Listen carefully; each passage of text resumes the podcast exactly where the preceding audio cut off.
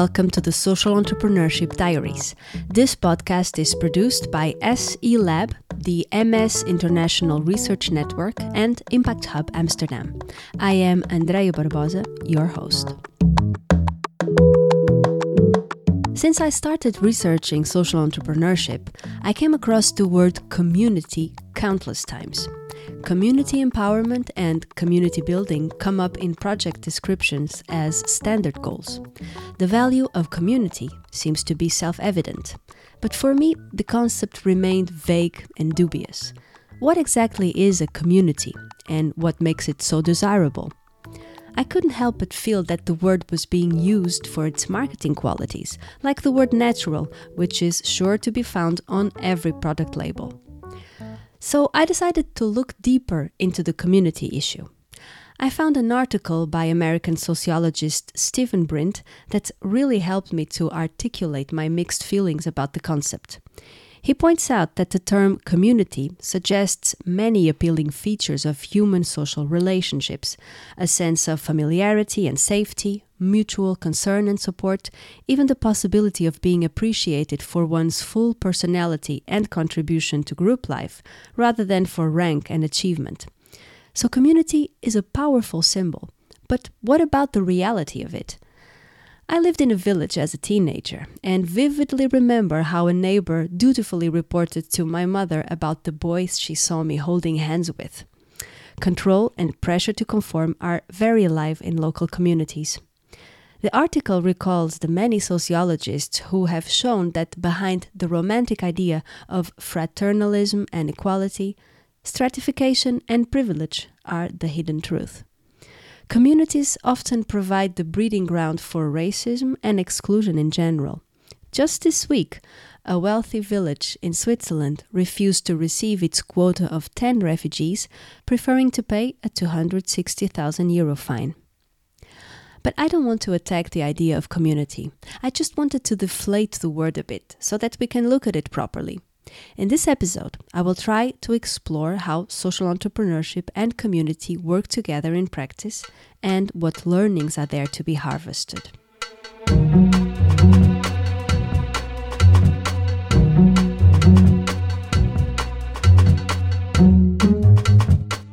Let me take you to the UK and introduce you to a community project in Frome, a market town of about 30,000 inhabitants near Bristol.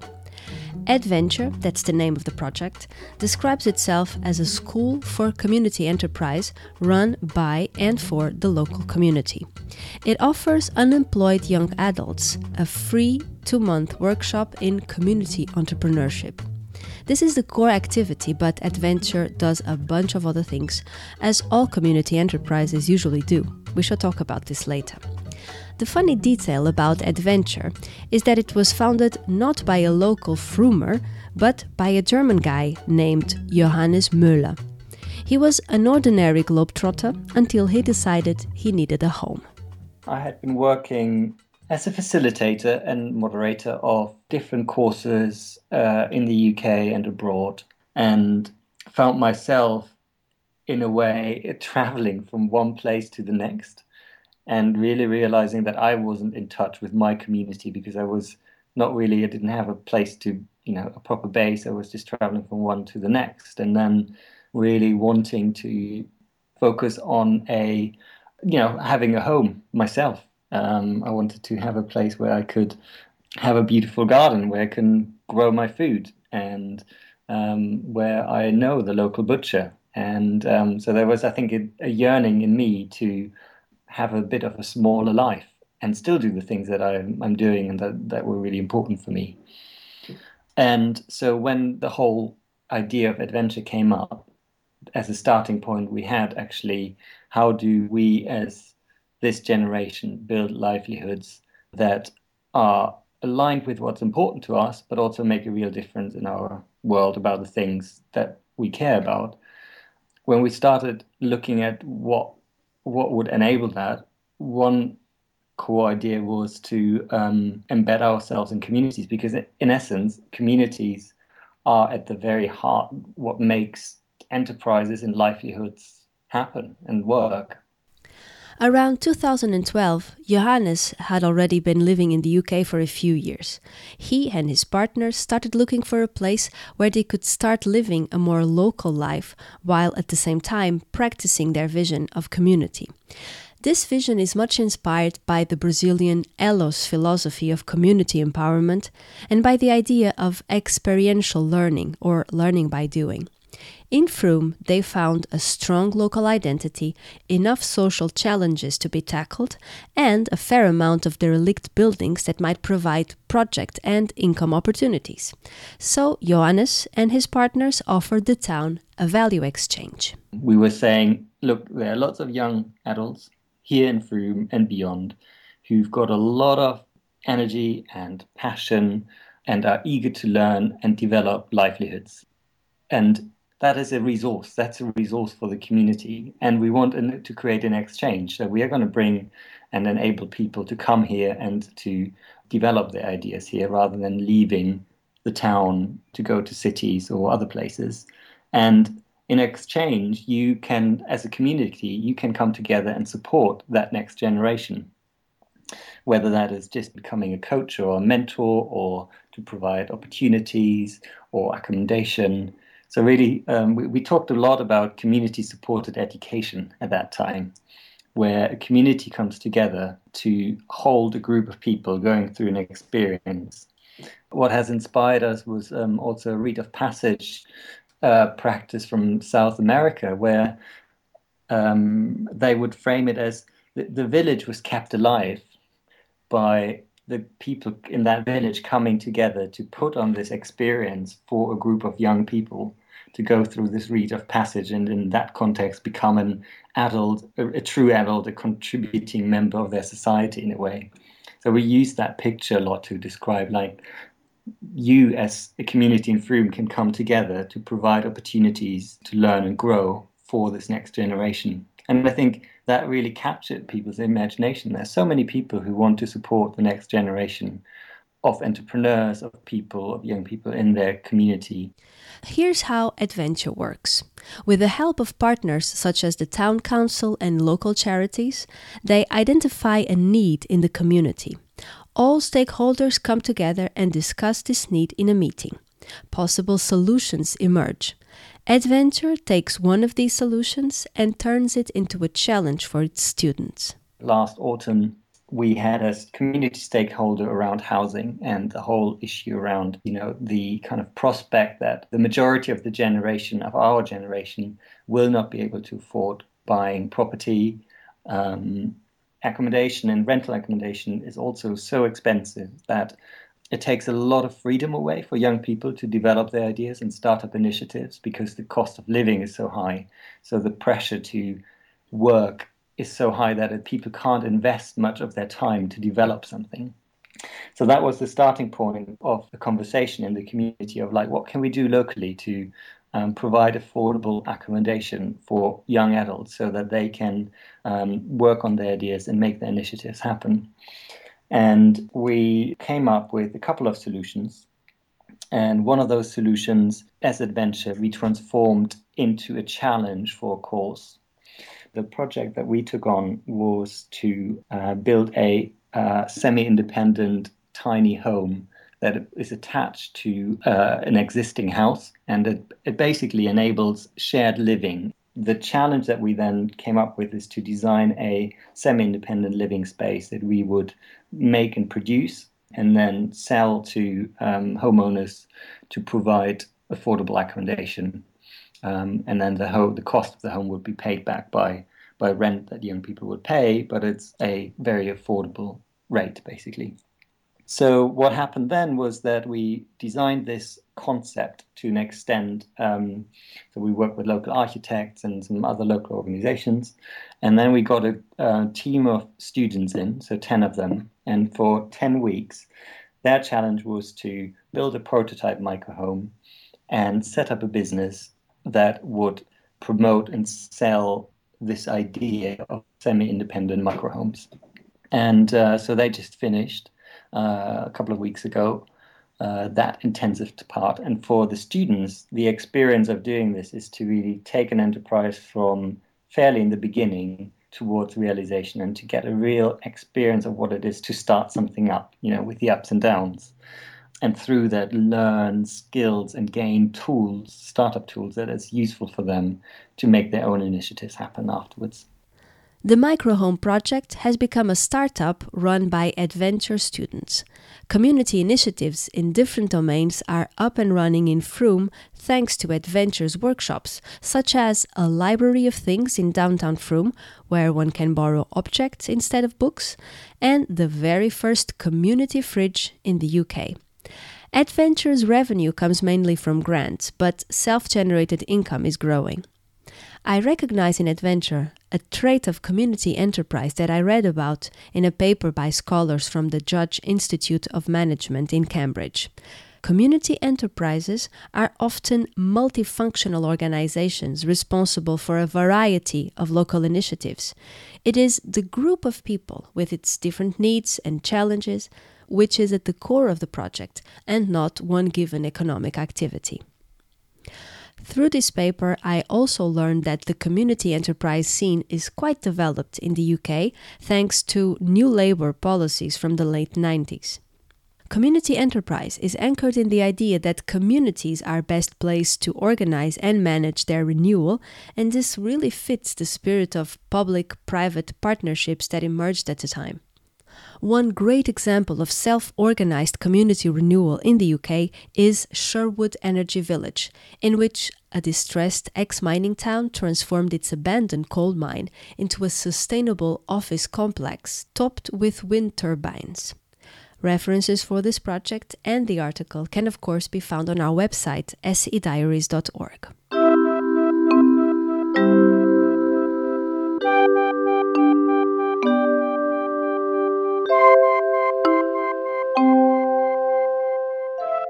Frome is a geographical community, a community of place.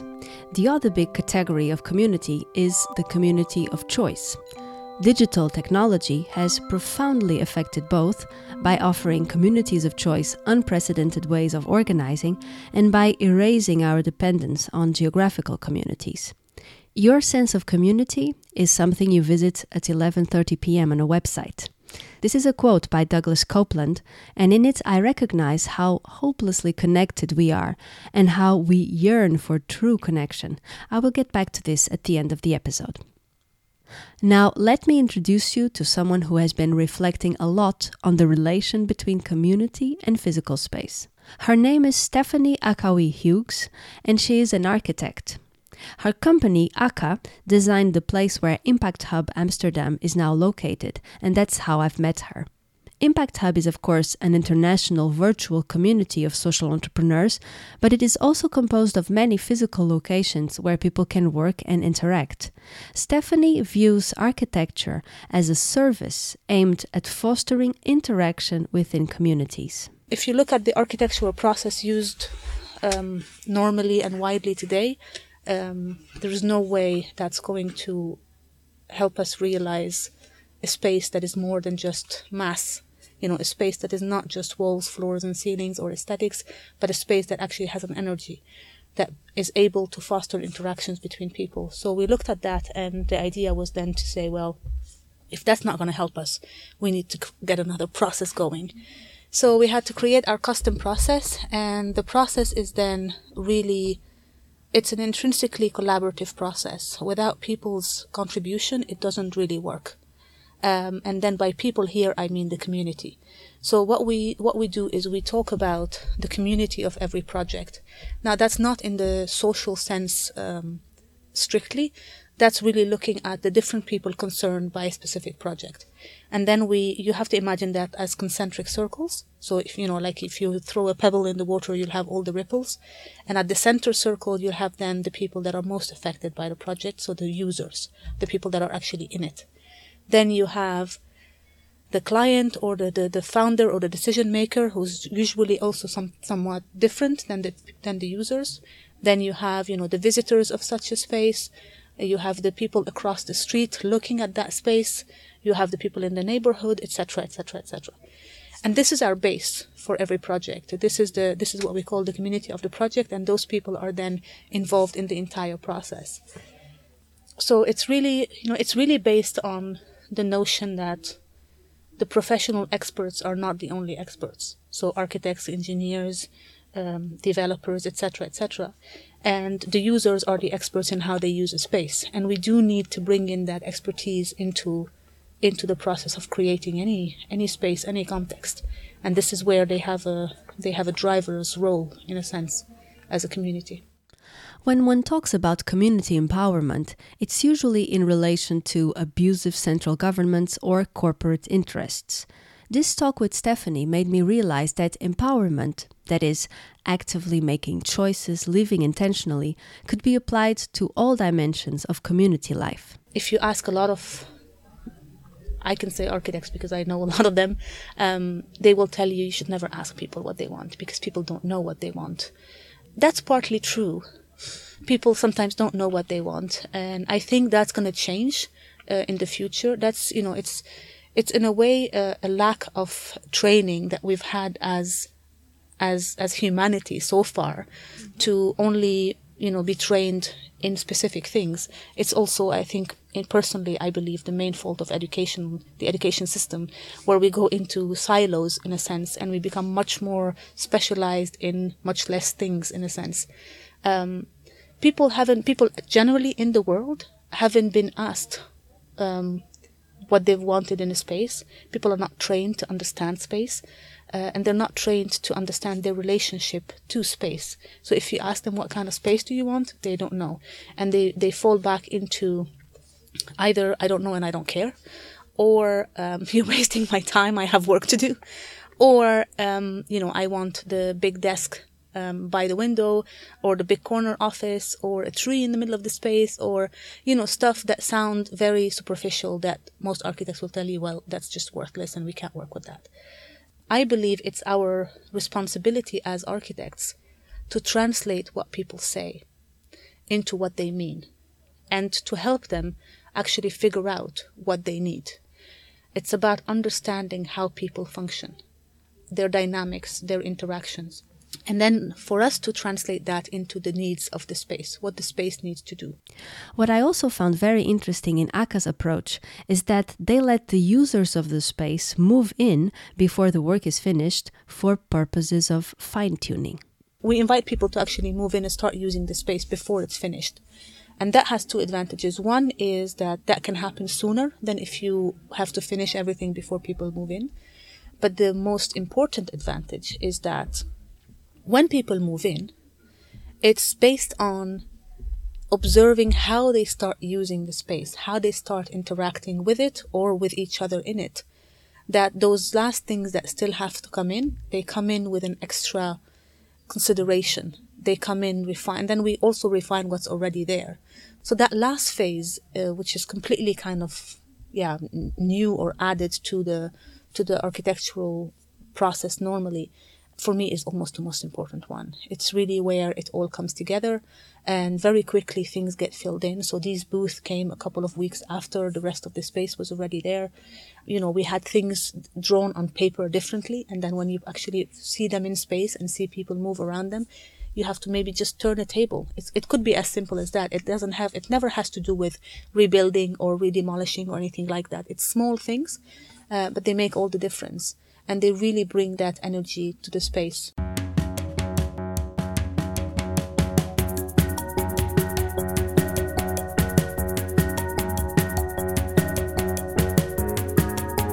Indeed, the Impact Hub in Amsterdam is a dream workplace with shared open spaces where you can sit at your computer but also cook or talk, and booths for being alone or having cozy conversations like the one I had with Stephanie.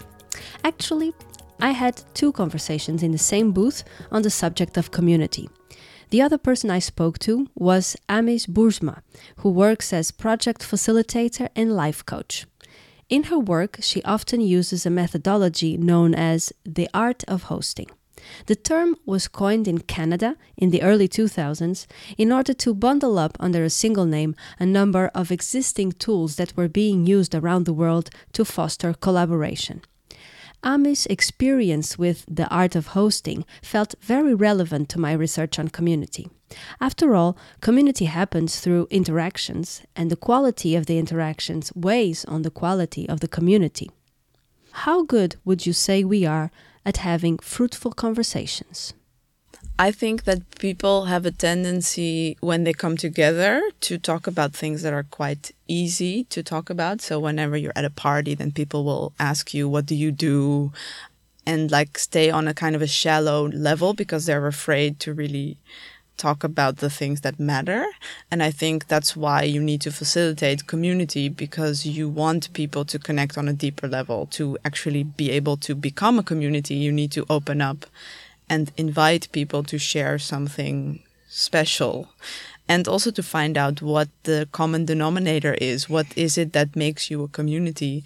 Not just because we're all whatever photographers or journalists or whatever it is we do, we automatically should be a community. I think it's more about do you have a certain view on the world that we share and then we can be a community. But then we need to know first what that view is and often we don't talk about that. So having someone or or something like having something in place that actually is a reminder to talk about the the real stuff uh, i think is really crucial. And so I create a setting, so in, in a workshop that I would organize where people feel safe to actually open up and show more of their vulnerability, because I think that that is the only way that we can develop ourselves individually or as a group.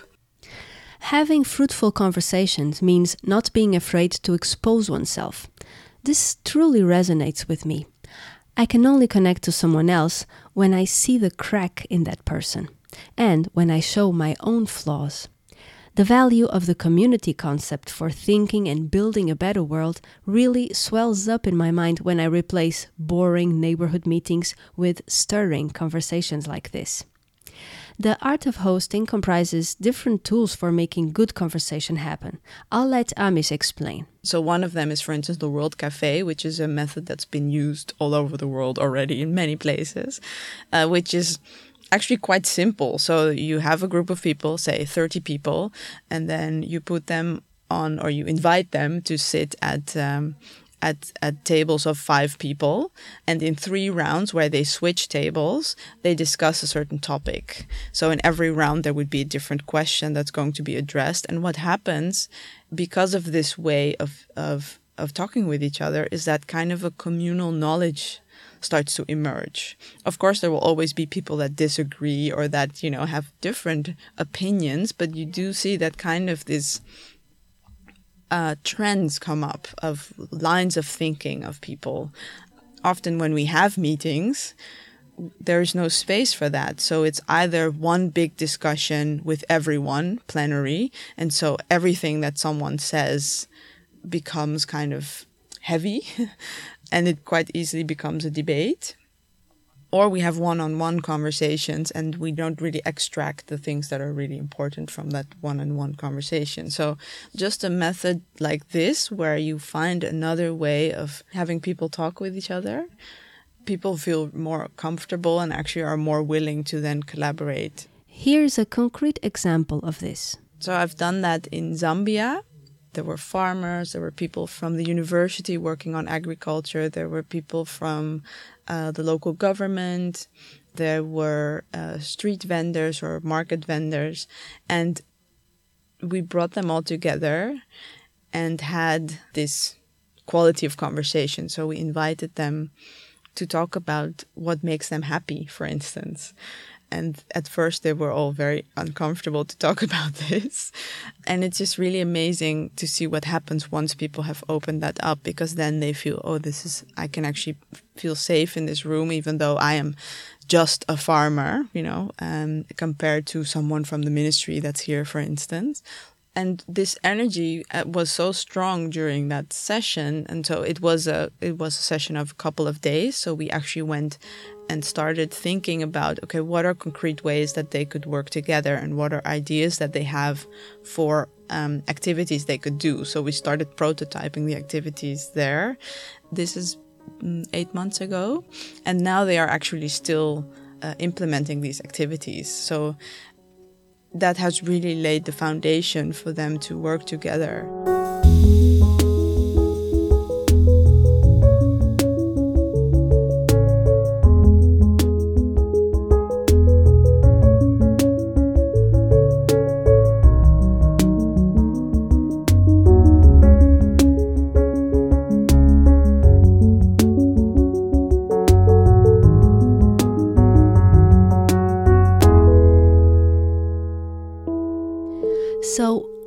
People talking about when they talk about community? Community is an informal group of people and it stands between the individual and the state as it stands between the individual and the market. It is an economical and political counterpower, drawing its strength from the combined potential of its individual members. In an age of global monopolies and politicians who seem to serve them, community is an invitation to take control of our lives around a shared understanding of what a good life is. Like the grassroots movement in Italy, which imposed a referendum on water ownership and prevented it from being privatized. In today's world, community is not restrained by place and is no obligation anymore. This can engender detachment, like in Douglas Coupland's quote, but it also opens up the space in which community can be reinvented in a more deliberate and flexible way.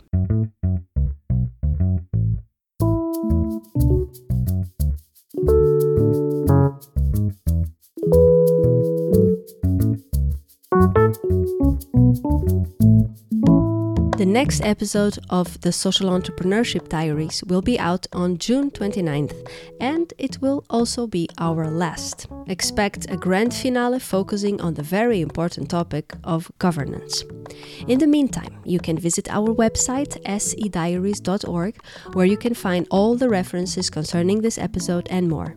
Many thanks to Johannes Möller, Stephanie Akkaoui Hughes, and Amis Boersma. A very special thanks goes to Bram Pauls from Impact Hub Amsterdam for his content suggestions. Credit for the music we use on our podcast goes to Poddington Bear, Alex Fitch, and Adam Selzer. Thank you for listening.